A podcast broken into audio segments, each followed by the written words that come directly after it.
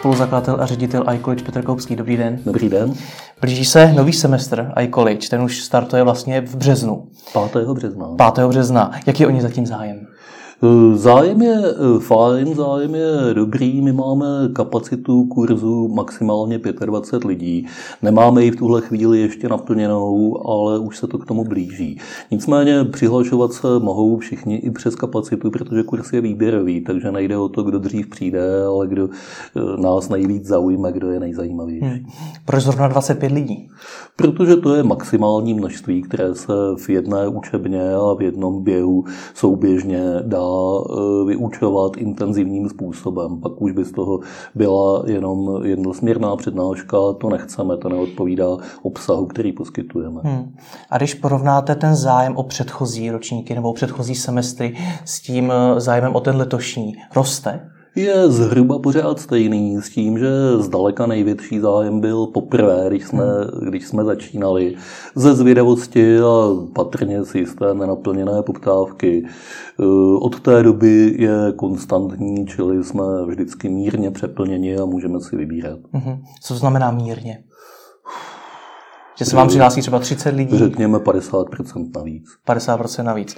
Vy jste se stal ředitelem iCollege teprve před pár dny. Je to tak. Sám jste přitom velice aktivní, vydáváte vlastní magazín, přednášíte na školách, spolu, spolu organizujete nebo moderujete různé konference.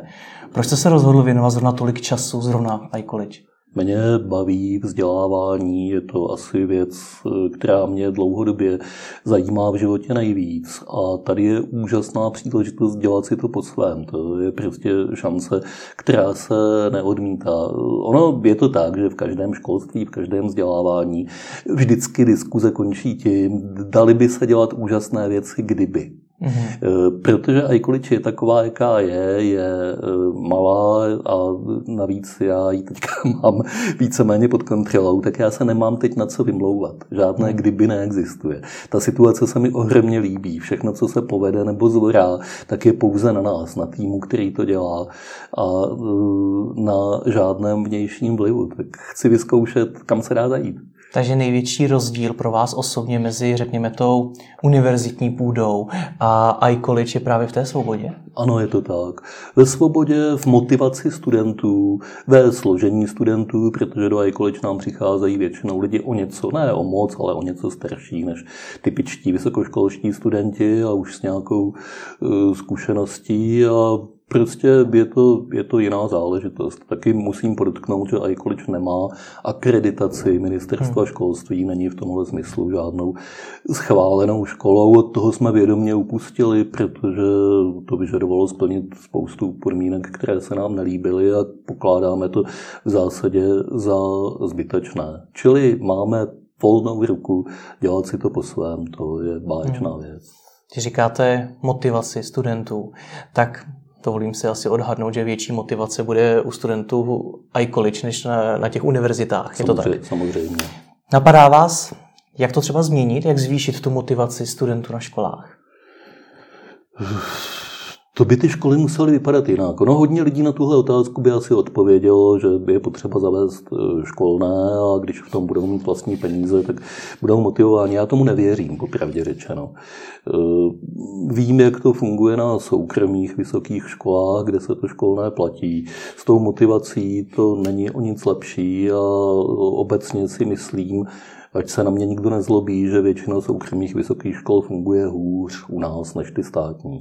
Hmm. Eh, ale z hlediska kvality vzdělání, z hlediska složení studentů, z hlediska hodnoty eh, absolventského titulu, ale to jediné, co může skutečně studenty motivovat, je kvalita výuky obsahem i formou. Nabídněte studentům kvalitní, zajímavou, užitečnou výuku a oni se tomu budou věnovat. Jsou to mladí, chytří, zvídaví lidé. Není možné, aby to na ně nezabralo. Bohužel takhle u nás funguje velice málo škol a ani bych neřekl celých škol, ale konkrétních fakult nebo konkrétních oborů. Jsou takové, ale není jich moc. Hmm. Jak se poměřuje kvalita vzdělávání? Jsou na to samozřejmě eh, jistá objektivní měřítka, existují testy mezinárodního srovnání, existují žebříčky univerzit pravidelně publikované, ale já si myslím, že nejlepším měřítkem je uplatnění absolventů v praxi. Hmm. Když o tom mluvíte, tak mě napadá, jsem si procházel váš web a viděl jsem tam překvapivě málo příběhů vašich absolventů. Tak jak se jim daří? Jasně, to, tohle, je, tohle je naše chyba. Kovářova kobila chodí bosá, marketing a college teď dáváme dohromady, aby vypadal lépe. Je to škoda, že to nemáme, protože těch absolventských příběhů máme eh, dost a jsou pěkné. My máme v tuhle chvíli za devět odučených kurzů něco málo přes 200 absolventů. A uh, někteří z nich jsou skutečně docela známá jména v českém podnikatelském prostoru.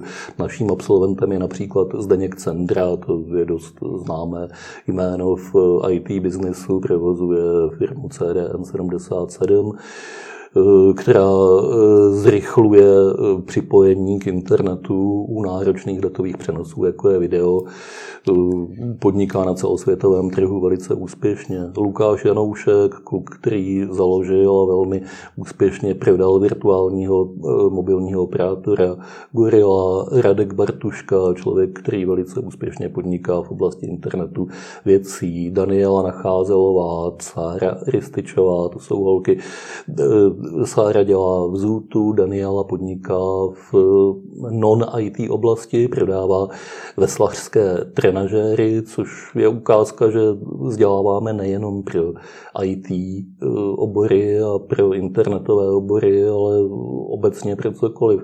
Máme mezi absolventy Patrika Diamanta, který šije džínsy na míru. To je taky krásný příklad zajímavého hmm. podnikání. Hmm. Mohl bych jich jmenovat víc, ale jako pár příkladů to asi stačí. My se ale bavíme o té kvalitě výuky na iCollege. Jak, jak, jak se iCollege podepsala do podnikání těchto lidí nebo do jejich činnosti? Jde mi o to, jestli, jestli skutečně na ně měla pozitivní vliv. Já vám rozumím, jestli jsou úspěšní i, Dí, díky vám. díky nám. E, to je různé. Samozřejmě působilo by nevěrohodně, kdybych řekl, že uspěli díky tomu, že chodili na iCollege, ale přesto si troufám tvrdit, že jsme jim dost pomohli. A nejenom tím, co jsme je učili, ale i tím, že jsme jim poskytli spoustu spoustu kontaktů. Hmm. Na iCollege jedna z největších hodnot jsou kontakty mezi spolužáky. Ta parta, která se tam sejde, která se navzájem inspiruje, uzavřou přátelství a spojenectví a najdou se tam. Takových příkladů bych mohl jmenovat hodně. Další věc je, že jim dáváme kontakty s lektory a s hosty, kteří k nám přicházejí, což jsou špičkoví lidi z oboru a hodně těch lidí to nakopne, popostřečí dál a v tomhle směru mohu s čistým svědomím říct, že jsme jim opravdu pomohli hodně. Hmm. Takže když se řekne kvalita výuky na iCollege, co to pro vás znamená? Jak vy sami poměřujete? Vteřinku, já vím, jak to poměřuju, ale musím si to trošku přeložit do uh, stručné formulace. já bych řekl dvěma věcmi. Jedna věc je, do jaké míry dokážeme inspirovat k vyšším výkonům. Říkám inspirovat, ne naučit.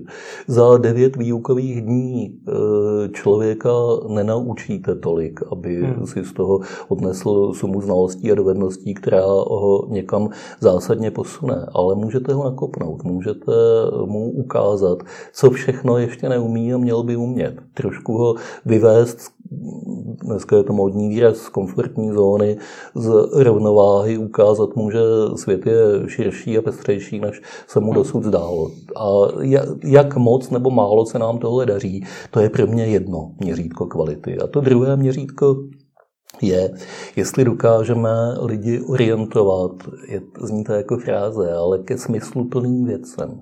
To znamená k věcem, k takovému typu podnikání, k takovým produktům a službám, které eh, jsou opět to je vratké slovo, ale užitečné.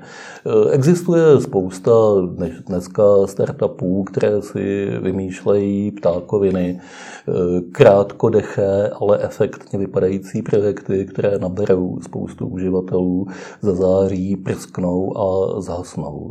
Tohle není to, k čemu my naše studenty vedeme a podporujeme. Naopak se snažíme kriticky poukazovat na tenhle způsob podnikání a prostě nemáme nic proti startupům, ale některé z nich pokládáme za hodnotnější než jiné a snažíme se v tom rozlišovat a ukazovat lidem, že to rozlišují. A jak moc dobře tohle pochopí a jsou schopni se tím řídit, to je pro mě ta druhá hmm. stránka kvality toho, co poskytujeme, druhé kritérium kvality a úspěšnosti naší. Chápu správně, že absolventovi dokážete říct, ale tvůj projekt nemá vůbec žádný smysl, vykašli se na to. Ano, to děláme poměrně často. Jak často? Z těch 25 to třeba řeknete tak plus minus kolika? Já si myslím, že tak v třetině až polovině případů. Mm-hmm. Vy jste sám předtím eh, trošku zdůraznil, že jsou tam i lidé, kteří nepodnikají na internetu.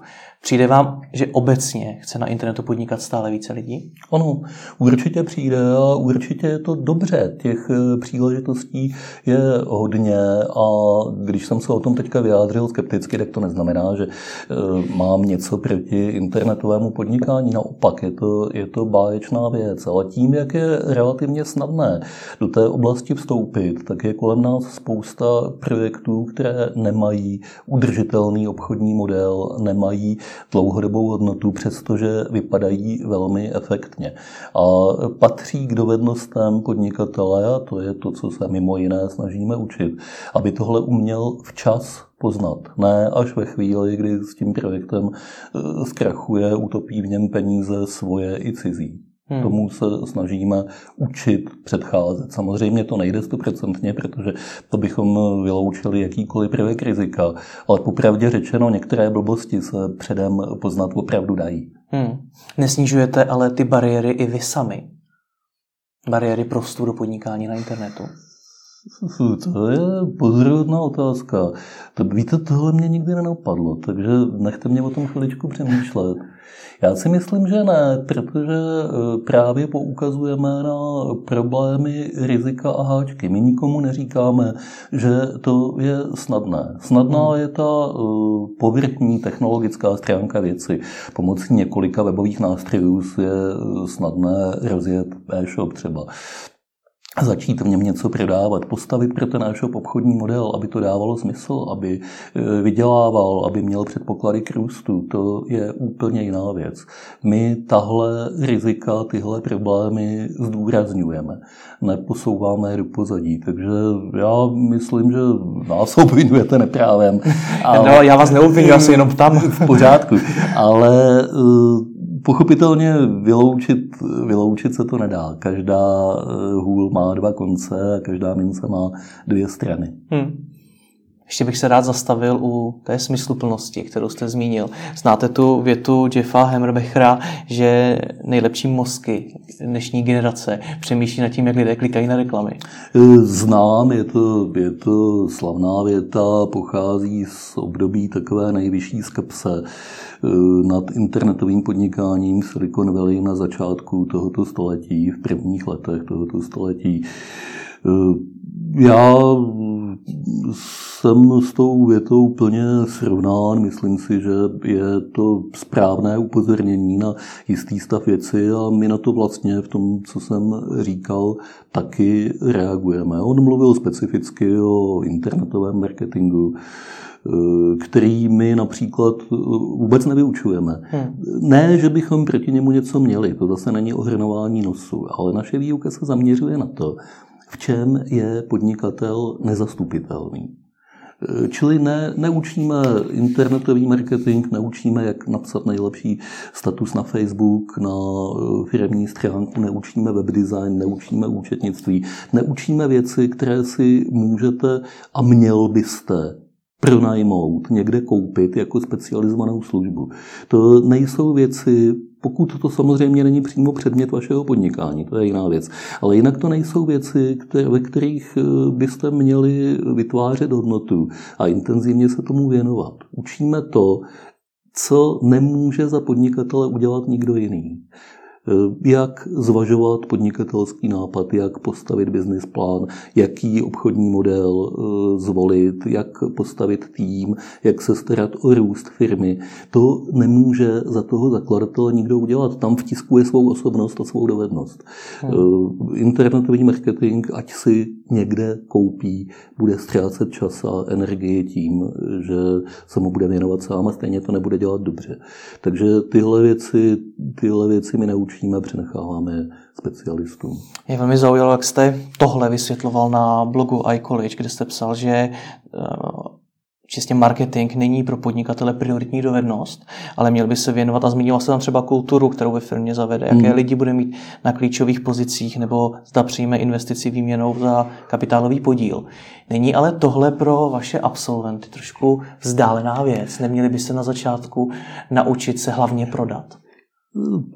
Zajímavá eh, věc a z našeho hlediska velice obtížná je, že každá ta studijní skupina je velice heterogenní, je složena velice rozmanitě, to znamená, vyskytují se tam lidi, kteří vůbec ještě nepodnikají a jenom zvažují možnost, že se do toho pustí a třeba to nakonec ani neudělají. Pro ně je a učit firmní kulturu poměrně jasně, zbytečné. A na druhou stranu tam jsou lidi, kteří v tu chvíli, kdy k nám nastoupí, tak jsou vlastníky firmy o 100 zaměstnancích. Hmm. A v tomhle rozpětí my se musíme musíme pohybovat a snažit se všem poskytnout něco, co je užitečné, což je asi ta největší výzva, kterou před sebou máme. To je z mého pohledu to nejobtížnější. Ale jelikož těch, kteří mají zaběhnutý biznis, je tam vždycky poměrně velké množství, až k polovině nebo někdy i přes, podle toho, jak se ta skupina sejde, tak tyhle věci dávají velice dobrý smysl. Hmm. Ale proč je to pro vás výzva? Vy si přeci, už jste to sám zmínil, ty účastníky sami vybíráte.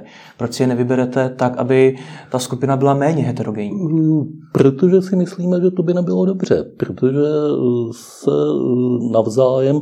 To, to že je něco výzva, to neznamená, že se tomu máte vyhnout. Eh, naopak, velice užitečné je, když tam přicházejí lidé s rozmanitými zkušenostmi, nejenom co do pokročilosti podnikání a velikosti firmy, ale i co do oborů, někteří jsou z neziskového sektoru, někteří prošli zkušeností v korporaci a podobně. A když se ta skupina takhle složí a začnou si mezi sebou povídat, tak je to pro ně, pro všechny velice užitečné. A pro nás taky, protože my se samozřejmě od studentů taky učíme, eh, při nejmenším se učíme chápat, co potřebují, co nevědí, co se chtějí dovědět. A ten úkol je řešitelný. Hmm. I s tou heterogenní skupinou lze pracovat tak, tak, aby to eh, téměř po celou dobu, téměř pro všechny bylo zajímavé a užitečné. Jenom to dá víc přemýšlení, jak na to, ale to tam jsme. Tudíž, jestli, to, jestli tomu dobře rozumím, tak se mi nestane to, že pokud budu naprostý začátečník, tak k vám nepřijdu a nebudu se tam učit o firmní kultuře, o takových věcech, které jsou mi v dnešním stavu pro mě vlastně úplně zbytečné. Eh, dozvíte se, dozvíte se o tom něco málo, ale řekl bych, že tak 75% výuky pro vás, bude, eh, pro vás budou přímo použitelné věci a to též bude platit, ať přijdete s jakýmkoliv jiným startovním bodem. Mm-hmm. Proč jste změnili názor? Já se na to ptám proto, protože jsem četl v článku ze 7. listopadu 2011 eh, na blogu Jana Bárty. To bylo vlastně jeden z prvních článků o tom, že iCollege vznikne. Jestli byl ze 7. listopadu, tak nejspíš úplně první. Tak možná úplně první, eh, kde mimo jiné jmenoval témata, která by se na iCollege měla vyučovat a online marketing tam zmiňoval. Tak kde jste změnili názor? Eh, Honza Barta je vlastně autorem myšlenky iCollege a jejím hlavním sponzorem a člověkem, který to všechno vymyslel. V tom příspěvku byla, který zmiňujete, byla výzva Kdo z vás by se chtěl na něčem, hozená do vzduchu, jo? Hmm. neadresně, kdo z vás by se na něčem takovém chtěl podílet, tak se přihlaste a nějak to dáme dohromady.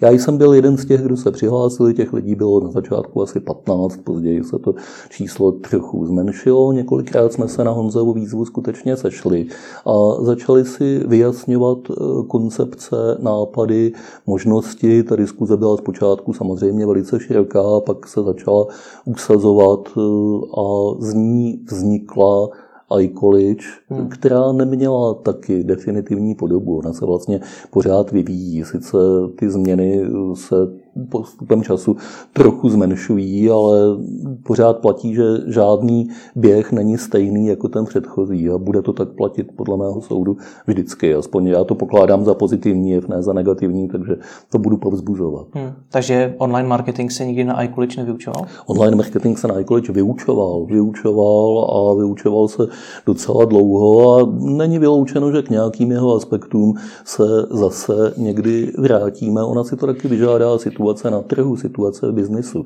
Ještě abych to upřesnil, právě u takových věcí, jako je online marketing, web design, programování, je důležité, aby podnikatel uměl mluvit se specialisty, kteří hmm. to, kteří to dělají. Aby rozuměl trošku jejich řeči, aby věděl, co od nich může chtít a co ne, jakým způsobem jim to má říct, aby oni tomu správně rozuměli. Čili musí mít nějakou pasivní znalost těchto záležitostí. To, že to nemá sám dělat, že ho to neučíme do hloubky, to samozřejmě neznamená, že by neměl vědět, že to existuje a jak to funguje. E, tyhle e, znalosti, jak komunikovat s dodavateli ty se předat snažíme. Nesnažíme se jenom eh, předat práci těch dodavatelů, to z našeho pohledu nedává smysl. Ale když byste se podíval na staré rozvrhy iCollege, tak tam bylo v minulosti ledaco, co jsme vyzkoušeli, třeba to zhledali, ne úplně přínosným, tak odložili. Naši studenti jsou v jednom kuse vlastně pokusní králíci. Zdravíme vás a díky moc za veškerou vaši pomoc, milí studenti. Zkusme se ještě na chvilku vrátit k tomu smyslu, k té smysluplnosti, o které jsme eh, odběhli. To, co vaši absolventi dělají, považujete za smysluplné? No, většinou ano, samozřejmě nemůžu dát ruku do ohně za jednoho každého z nich, ale myslím si, že velká část těch biznisů, které provozují nebo na kterých se podílejí, dává dobrý smysl. Jo. Nemáme tam lidi, kteří jedou v nějakém infopodnikání nebo v podobných záležitostech, které já osobně pokládám za hm, méně hodnotné. Hmm. Jde mi vlastně o to, že jsem se setkal s mnoha názory, že dneska především mladí lidé chtějí hlavně podnikat na internetu a třeba je vůbec nenapadne věnovat se i jiným oblastem, které jsou třeba v tu danou chvíli pro celou společnost podstatně důležitější. Jak se na to díváte vy? No, tady si musíme trošku upřesnit, co vlastně znamená podnikání na internetu. Možná, že lepší formulace by byla podnikání s internetem, jenomže to zní divně. Dneska vlastně každé podnikání, ať děláte cokoliv, ať máte eh, hospodu, vyrábíte šperky na zakázku, anebo šijete ty džínsy, tak je podnikáním na internetu, protože potřebujete webovou stránku. Ta webová stránka by neměla být jenom úplně statická a pasivní, ale mělo by se na ní něco dít, měla by vypadat eh, pěkně, eh, patrně bude zdravé eh, být na Facebooku, možná na Twitteru a tak dále a tak dále. Čili bez nějakého zacházení s internetem se hmm. neobejde nikdo, kdo chce na čemkoliv dobře přeháním, skoro nikdo. Ale velká část lidí, kteří dělají biznis, tak něco s internetem potřebují mít. My neorientujeme lidi k tomu, aby dělali jenom technologické firmy, i když to tak dopadá, že ve více než polovině případů to technologické projekty jsou. Ale uh, myslíme si, že uh, jde o ten, uh, že jde o celé spektrum biznisu a tím pádem tím pádem, to, to, s kým se setkáváme, to je vzorek. Jo. 200 lidí není moc, když to srovnáte s celou eh, generací. A ti lidé, se kterými se setkáváme, dělají zajímavé věci. A řekl bych opravdu většinou užitečné věci. Jak je to v převažujícím vzorku generace, to je úplně jiná otázka. A to hodnotíte jak? No, to nehodnotím, protože eh, to se seriózně nedá. To si můžeme povídat o pocitech a v podstatě na úrovni hospodských řečí. Chtělo by to statistiky a eh, nějaká fakta. Já jsem se dost odnaučil eh, těmhle těm hodnocením stříleným od boku, protože potom vám je často čísla a fakta vyvrátí. Když se na to člověk podívá spontánně, tak určitě internetové podnikání je hodně preferováno, hlavně proto, že má malý vstupní práh. Je to, je to jednoduchý, potřebujete počítač, připojení a nápad. To není tak těžký si jedno, druhé i třetí opatřit. Těžké je pak z toho udělat ten biznes. Jak většinou lidé na ten neú, případný neúspěch reagují? Máte s tím nějaké zkušenosti?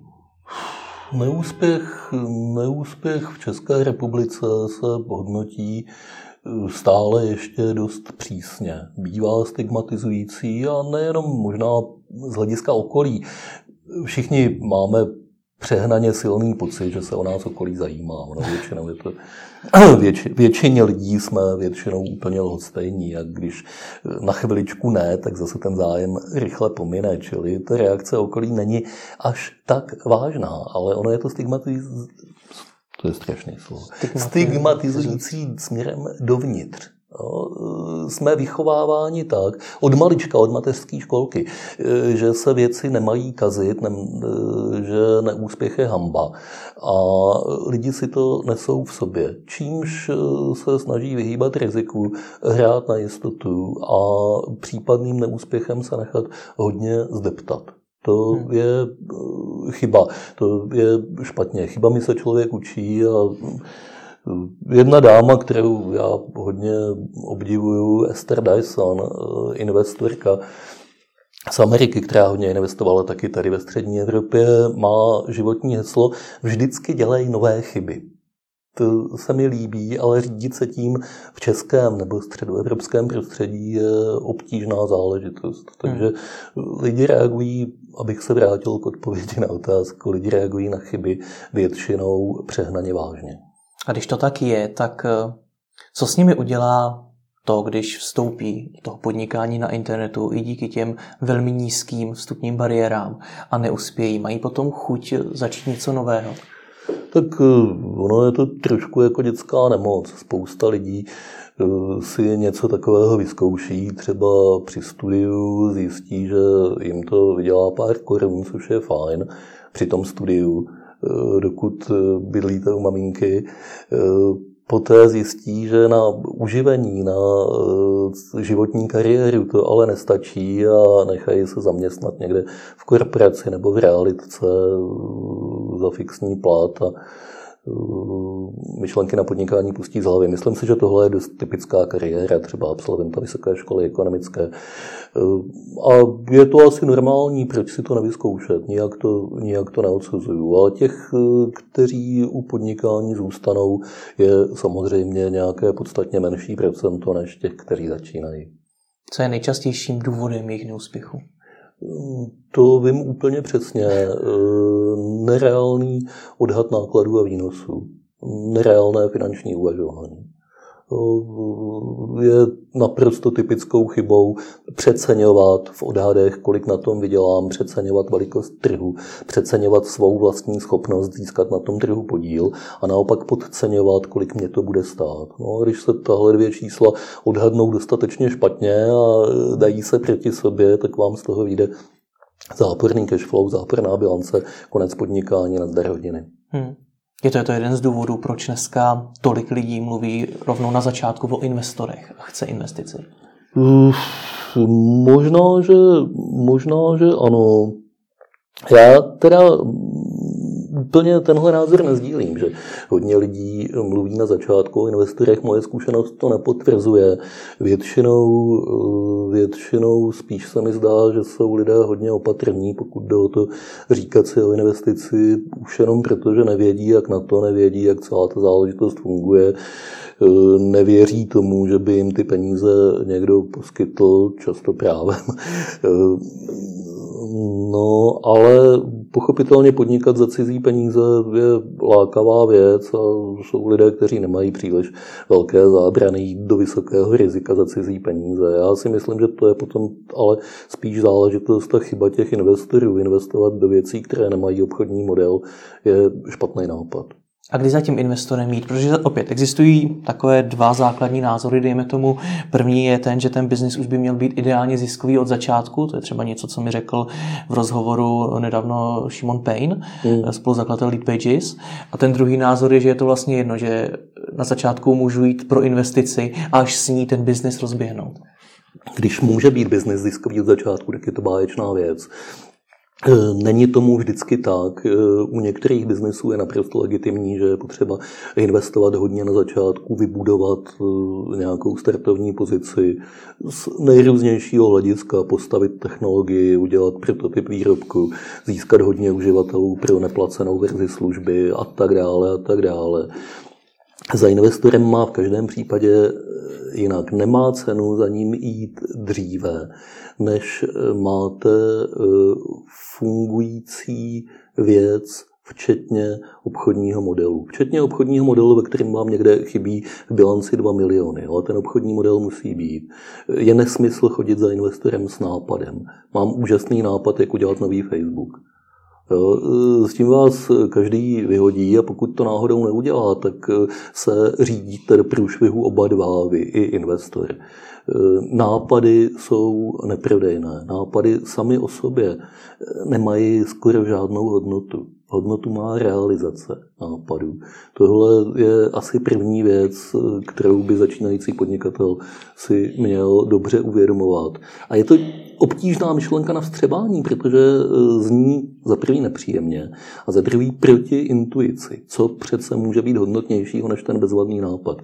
Jenomže nápadů, když se do toho pustíte, vygenerujete 10 za večer a tři z nich budou docela dobré. Udělat z nich biznis, to je naprosto jiná věc. Jak mám ale rozjet ten svůj nápad, když na to nemám ty finanční prostředky, nemám třeba, bavíme se o internetu, vývojáře a podobně? Na to není jedna jednoduchá rada. Já bych eh, asi na to kousavě odpověděl, pustíte se do něčeho, eh, čemu sám eh, rozumíte a co jste schopen si rozjet vlastními silami. Ono je to velice zdravý dělat věci chvilku vlastníma rukama, rozumět v zásadě všemu, co to, tomu z toho základního biznesu, co se ve vaší firmě děje, umět udělat ten výrobek, umět obsluhovat tu službu. Jo, to by podnikatel měl umět už jenom proto, že až na to bude mít zaměstnance, tak bude moci dobře poznat, jestli pracují OK, anebo jestli ne. Eh, ale eh, odpovědí mohou být eh, takoví ti investoři, neinvestoři. To se stává velice často FFF se tomu říká Friends, Family and Fools. Eh, lidi, kteří vám dají ty peníze v podstatě eh, na vaše modré oči a ne na nějakou vidinu návratnosti zisku. Hmm. Nebudou to velké částky, ale to je potřeba postavit tak, aby vám i ta malá částka stačila. Hledat věci, které se dají pořídit a udělat zadarmo. Umluvit eh, vývojáře, ať do toho investuje nějakou práci výměnou za budoucí nejistý zisk. Třeba ho budete muset přibrat do toho biznesu a tak dále a tak dále. Není, není, na, to, není na to jeden recept a ano, je to těžké, no ale eh, biznis není nalinkovaná záležitost. Pokud tohle někomu zásadně vadí a vůbec nic proti tomu, ne každý na to má povahu, ať se nechá zaměstnat a bude daleko spokojenější a ušetří si spoustu problémů. Hmm. Pokud naopak v tomhle někdo vidí lákadlo a výzvu a právě tenhle aspekt věci se mu na tom líbí, tak to je materiál na podnikatele. To byly ty nejčastější příčiny toho failu. Ale co nejčastěji popírá ten smysl, o kterém jsme se předtím bavili a který i vy nějakým způsobem eh, hodnotíte u absolventů? Tohle je eh, taková otázka. Jednou se ptali jednoho matematika a nepamatuju si kterého, nebudu si to jméno vymýšlet, eh, jestli umí definovat vlastní manželku. Kousavá otázka, protože on tvrdil, že definovat se dá téměř všechno. On odpověděl, to neumím, ale když ji vidím, tak ji poznám. Eh, s těmi projekty, které dávají a nedávají smysl, je to eh, velice podobně. Těžko na tohle dát nějakou obecnou odpověď, ale většinou, když takový projekt, který uh, není uh, rozumný z hlediska uh, nějakého dlouhodobého přínosu pro zákazníky vidíte, tak ho poznáte. XT portál združující služby a řemeslníky třeba. Eh, já vím, že žádný pořádný ještě u nás neexistuje, to je pravda. Ale když vidím, že se o to někdo pokouší eh, opět se stejnými chybami a stejným způsobem, tak eh, nad tím mohu jedně pokrčit rameny. To je věc, která zase k ničemu nebude. Kdyby chvíli obchodně fungovala, tak žádný dlouhodobý přínos mít nebude. Pak je ale taková ta motivační odpověď, všichni mě na začátku odrazovali, říkali, že to nemá smysl, nenechal jsem se odradit a stejně jsem uspěl. Samozřejmě. Jak, jak tohle to je reálně, jak to se může stát a do jaké míry vy jste to schopni předpovědět? To nejsem schopen předpovědět z definice. Jo? Každá takováhle rada, včetně těch, které já tady už půl hodiny uh, udílím, je uh, nespolehlivá. S tím je taky potřeba žít. Nikdo vám neporadí stoprocentně. Když tomu věříte proti všem, kdo vám budou říkat, že to je blbost, tak do toho jděte. Takže i když můžete, vy na můžete... mi řeknete, to nemá smysl, tak stejně do toho mám jít. To je na vás. Já vám udělím takovou radu, kterou v danou chvíli pokládám za poctivou a nejlepší. Nikdy vám ale neřeknu, že je stoprocentně správná, protože to nevím, to nemůžu vědět. Kdykoliv vám někdo v biznisu, v otázkách, které nemají jednoznačnou odpověď, řekne, že něco s jistotou ví, tak eh, kecá je to, je to nesmysl. Když vám někdo s jistotou eh, řekne, že odmocněna ze čtyř jsou dvě, tak mu věřte, na to je jednoznačná odpověď. Ale když vám někdo řekne, tenhle projekt bude nebo nebude mít úspěch, tak mu nevěřte. To, nebo nevěřte na 100%. Věřte na tolik, kolik vás k tomu opravňuje předchozí zkušenost toho člověka a to, co má za sebou. To jo. Ale eh, ani Steve Jobs by vám neřekl se 100% jistotou, že něco vyjde nebo nevyjde. Vždycky je tam prvek nejistoty. A tím narážím na jednu zajímavou věc. Já už jsem udělal rozhovory s několika úspěšnými podnikateli a všichni mi řekli, že neexistuje recept na úspěch. Když byla odpověď jiná, tak možná dodali něco, že to je o tvrdé práci, že to je o trpělivosti a podobně. To jsou podmínky nutné, nikoli postačující. Uh-huh. Přesto ale na vašich stránkách čtu, cituji, úspěšné podnikání není kouzlo, štěstí, ani výsledek zázračného talentu. Je to především řemeslo, kterému se naučit.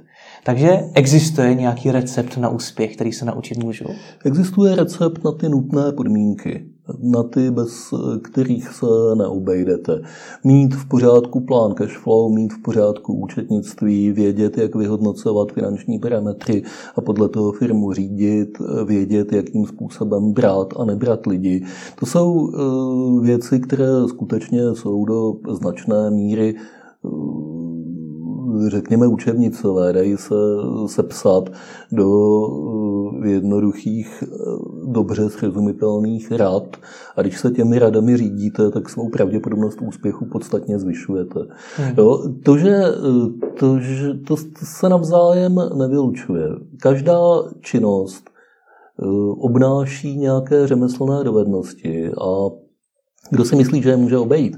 A e, vykašlat se na ně a pustit se do toho pohlavě, tak téměř vždy, pokud není geniální, to většina z nás není, takže pozor na to. E, pokud není geniální, tak téměř vždy bez dovednosti toho řemesla tvrdě dopadne na čumák ale eh, když to řemeslo umíte, tak svou pravděpodobnost úspěchu značně zvyšujete. To je něco podobného jako se zdravým životním stylem. Když se budete rozumně stravovat a sportovat a tak dále a tak dále, tak vám taky nikdo nezaručí, že nedostanete eh, v nevysokém věku rakovinu nebo infarkt. Ale vaše statistická šance, že se to stane, se podstatně snižuje.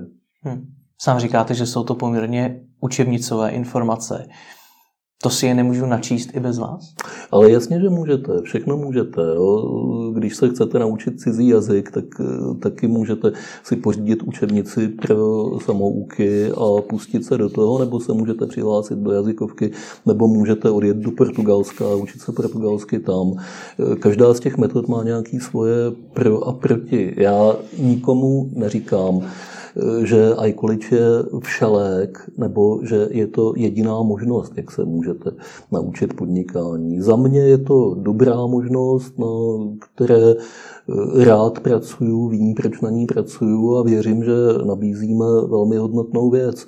Ale není to jedna jediná cesta, to, jako, to byste mi přece nevěřil, kdybych něco takového tvrdil, to je, to je nesmysl. Těch cest je hodně.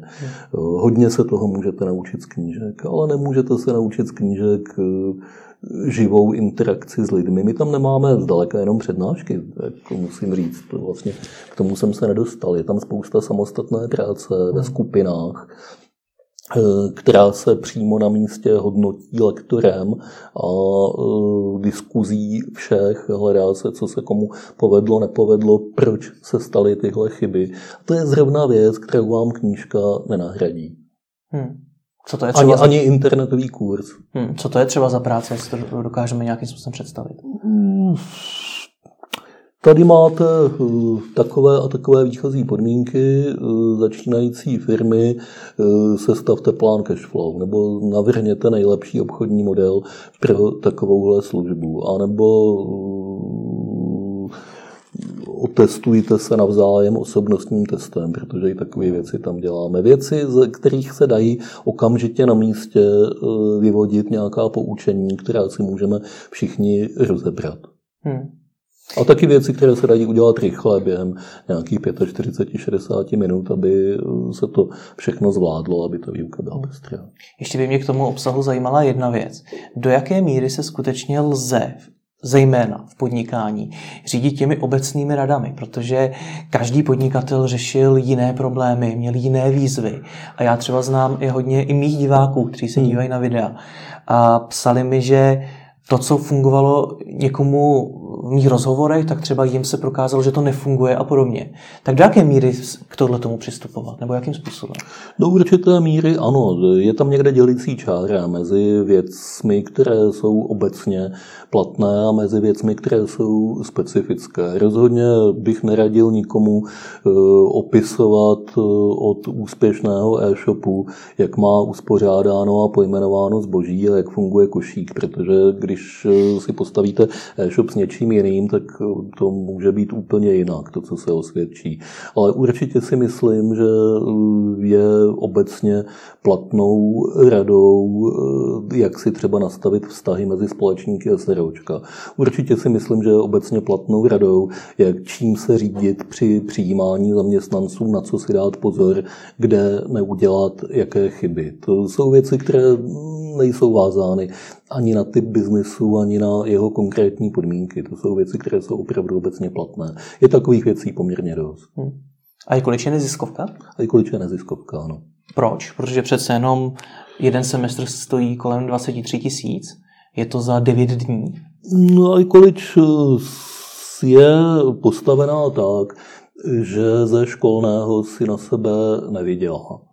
Jo, je, to, je to věc, která má, kromě toho, že tam studenti platí školné, tak má svoje sponzory. Mohla by se bez nich obejít, kdybychom zvýšili školné, což jsme nechtěli. Chtěli jsme tu věc udělat, aby byla relativně přístupná. Neříkám, že to školné je nízké. Není, ale není zas tak dramaticky vysoké a věříme, že za ně dáváme eh, velice rozumnou protihodnotu tomu, kdo to chce a dovede ve svůj prospěch využít počáteční úvaha při nejmenším byla takováhle. Možná, že časem uděláme nějaký komerční spin-off, možná ne, to je jenom nadhozená úvaha. Žádný konkrétní plán v tomhle směru zatím nemáme, ale to uspořádání neziskovky nám vyhovuje i z nějakých důvodů image, snažíme se skutečně dávat najevo, že uh, jsme služba pro lidi, že se snažíme, že se snažíme lidem pomáhat. No a snažíme se uh, dobře platit lektory, kteří u nás učí, aby to byli skutečně kvalitní lidé, aby měli motivaci odvést výkon, což zase je jedna z věcí, která nás stojí dost peněz, takže ten neziskový status eh, naplníme velice snadno. Takže nejvíc na tom stojí právě ti lektoři? Nejvíc stojí lidská práce týmu, který to dělá stálého a lektorů, kteří v nás vyučují. To je zdaleka největší nákladová položka, potom tam je pronájem místností, kde učíme, protože nic svého nemáme, pronajímáme si místnosti různě, kde se nám to líbí a kde to vytváří dobrou atmosféru a kde je to zároveň rozumný kompromis s cenou a to jsou, to jsou hlavní naše výdaje. Kolik peněz vám zbývá na ten marketing, který jste zmiňoval, že i vy sám byste ho chtěl změnit? No marketing nám zbývá tolik peněz, kolik si v rozpočtu stanovíme a kolik jsou naši sponzoři do toho ochotni investovat. Teď tu částku zvyšujeme, ale pořád je to nějaká pěticiferná částka za hmm. rok. A co v tom marketingu chcete změnit? Protože z toho, co jste říkal, mi přišlo, že nemáte nouzy o absolventy. Já nevím, co v něm chceme změnit. Já marketingu, zejména internetovému, nijak zvlášť nerozumím. Ale jste přesně, ředitel přesně, college. Přesně, jasně. Takže asi to, víte, co vás tam pálí. Ale, ale jasně. Já vím, jaké zadání dám lidem, kteří ten marketing dělají. To vědět musím. Ale nevím, jak to udělat. To A to bude to zadání? Chceme víc absolventů, to je, eh, respektive chceme víc zájemců o studium. Eh, to je celý zadání, který má smysl v tomhle případě dát, ať mají volnou ruku, potom si posoudím nebo posoudíme v týmu jejich návrhy a uvidíme, jestli se nám zdají nebo nezdají. To už je zase naše práce, ale dávat specifičtější zadání podle mého soudu, a to platí obecně. Hmm. Jo, teď už učím na college vlastně, tohle to říkám, eh, to nedává dobrý smysl. Většinou skutečně je potřeba říct cíl a omezení, chceme to a to a chceme se vejít do tolika, tolika peněz, navrhněte něco. Sám, když byste takovou práci dělal, tak věřím, že s takovým zadáním se vám bude pracovat lépe, protože otvírá prostor pro vaši tvořivost. Čím, já... čím víc zákazník hmm. kecá do práce specialistům, tím víc sám sobě komplikuje život. Tomuhle já rozumím, ale proč chcete více absolventů? Na začátku jste říkal, že jich eh, máte přebytek. Zpět, eh, víc zájemců o studium. Nebo za, omlám se zájemců. Pře, přebytek máme, ale ne tak velký a určitě by bylo prýma, kdybychom dokázali, eh, jednak je příjemné moc si víc vybírat, sestavovat tu skupinu tak, aby hmm. se nám velmi líbila od samotného začátku. A jednak mám pocit, ne, nemám pocit, jsem si tím jist, že jsme neoslovili spoustu lidí, které by iCollege mohla zajímat, ale v tuhle chvíli nás přesně nevědí. My se pohybujeme v takové té bublině sociálních sítí, v bublině Prahy, případně velkých měst. To znám. A uh, mně by se líbilo, kdybychom měli uh, dva lidi z Náchoda, jednoho z Hranic na Moravě a jednoho ze Sedlčan.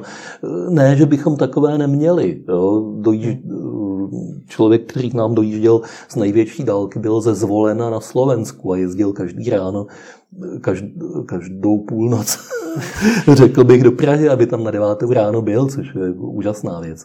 To jsme si opravdu vážili. Ale je jich málo. Pořád hmm. převažuje eh, Praha, Brno, Bratislava, my jsme hodně, i, hodně velký dopad máme i na Slovensko a to je všechno. Takže... Vás se ptát nebudu, ale pak mě seznamte teda s vaším marketérem, abych s ním udělal rozhovor, jak se dostat z té bubliny. Bude to velice zajímavé určitě. No, to já udělám, až budeme mít návrh, se kterým budeme spokojeni. Zatím nevím, s kým bych vás seznamoval. Pálí vás nějakým způsobem i řekněme, brand iCollege. Eh, narážím tady třeba na ten certifikát, který vaši absolventi získávají, jestli je vaším cílem, aby rostla jeho hodnota v očích eh, firm. Eh, ona roste. Ona, ona roste, firmy většinou nehledí na to, jestli je na tom úřední razítko.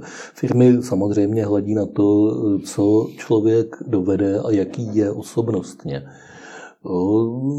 Náš certifikát, značka o našem absolvování mezi těmi, kdo o nás vědí, a opět se dostáváme k tomu marketingu, má hodnotu. Zejména má hodnotu mezi našimi absolventy, kteří hledají pro sebe zaměstnance. Čili šíříme se takovou tou metodou sněhové koule jako mm. spousta věcí v prostředí internetu, ale zatím je to pomalá sněhová koule, měla by být větší. Ale to se povede. Vraťme se ještě na závěr k tomu školství? Co vás na něm štve nejvíc? Nejvíc jedna věc. Mě na školství štve, že eh, má mnohem víc příležitostí se vylepšit a změnit, než by se zdálo na první pohled a nevyužívá je že ty šance leží ladem, že je malá odvaha ředitelů škol, nemluvím o učitelích, tím mývají hodně svázané ruce, ale na úrovni ředitelů škol to začíná, na úrovni uh, vedoucích kateder na vysokých školách, že to jsou lidi, kteří by měli být víc tvořivější, víc riskovat, víc otevírat dveře novým záležitostem, víc se zajímat o názor svých studentů, uh, změnit tu školu tak, aby nebyla jednosměrná, aby to nebylo takovýto kázání z kazatelny směrem dolů, aby to byla, aby to byla interakce. Nikdo se nezajímá o to, já mám dvě děti na střední škole.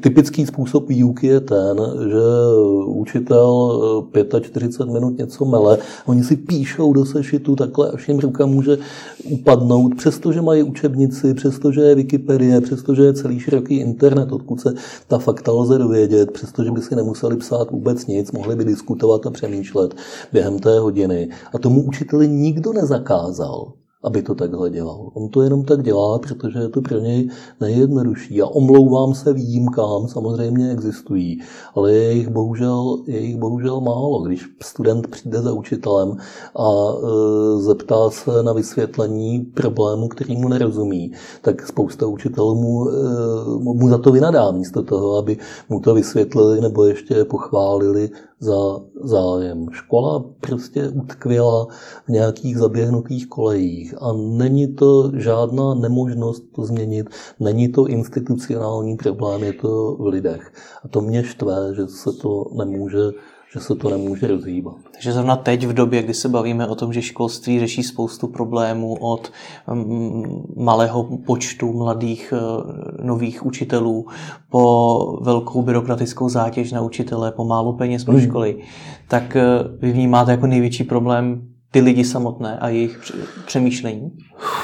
Eh, jo, já vím, eh, že na to je celkem snadná odpověď, dejte nám víc peněz a my budeme odvádět lepší práci. Je to o tom? Je to o penězích? Ne, nechci tu odpověď zlehčovat. Samozřejmě peníze jsou hrozně důležitý, je to motivace, ale obávám se, že začít se musí v eh, opačném směru že je potřeba začít odvádět eh, výrazně lepší výsledky. A opakuju, problém je spíš na úrovni ředitelů škol, zřizovatelů a toho základního článku řízení, toho, toho bezprostředně nad učiteli, než v učitelích samotných. Ti v podstatě se řídí kritérii, která se od nich požadují. Hmm. Jo, ale změníme ta kritéria, oni se budou chovat jinak.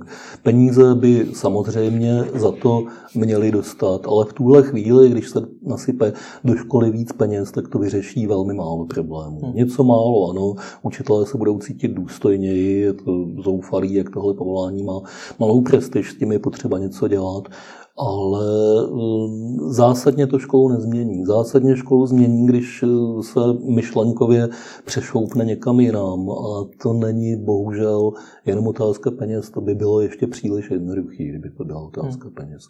To je to, já, mm, neptejte se mě, jak to zařídit, protože to já na mou duši nevím. Kdybych to věděl, tak zbytek svého života zasvětím tomu, abych za to bojoval, protože je to cíl, který by rozhodně měl velikou hodnotu, ale nevím to.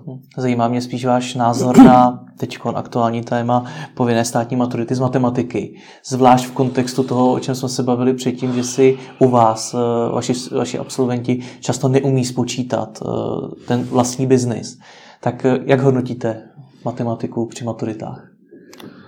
Já pokládám matematiku za velice důležitou disciplínu pro vzdělání každého člověka. Povinná maturita z matematiky mi v tuhle chvíli ale nepřipadá jako úplně dobrý nápad z toho důvodu, jakým způsobem se ta matematika na středních školách vyučuje a co je její náplní. Kdyby se její těžiště přesunulo víc ke statistice, k porozumění eh, číslům, která si přečteme v novinách, eh, k řešení logických problémů, na které narážíme, i k těm eh, aplikovaným kupeckým počtům, jako jsou ekonomické úlohy a problémy účetnictví a cashflow, tak to bych byl pro tu maturitu všemi deseti. To jsou znalosti, které má mít každý. Hlavně bych kladl hodně velký důraz opravdu na tu statistiku a na práci se statistickými údaji, ale nemyslím si, že každý bude eh, potřebovat eh, vědět, kolik je neurčitý integrál x na druhou. Jo, to eh, je specializovaná dovednost já jsem pro maturitu, ale za předpokladu, že se obsah matematických osnov a výuky matematiky změní, což se očividně nestane a nestalo. Takže zapřeváme koně, zapřeváme koně před vůz. Všechny ty problémy českého školství, které zmiňujeme, pokusíte se vy sami nějakým způsobem vyřešit, nebo k tomu alespoň trošku přispět, i třeba prostřednictvím iCollege? Já o tom mluvím a píšu a starám se o to a snažím se, což si myslím, že je důležité se v tom dál vzdělávat.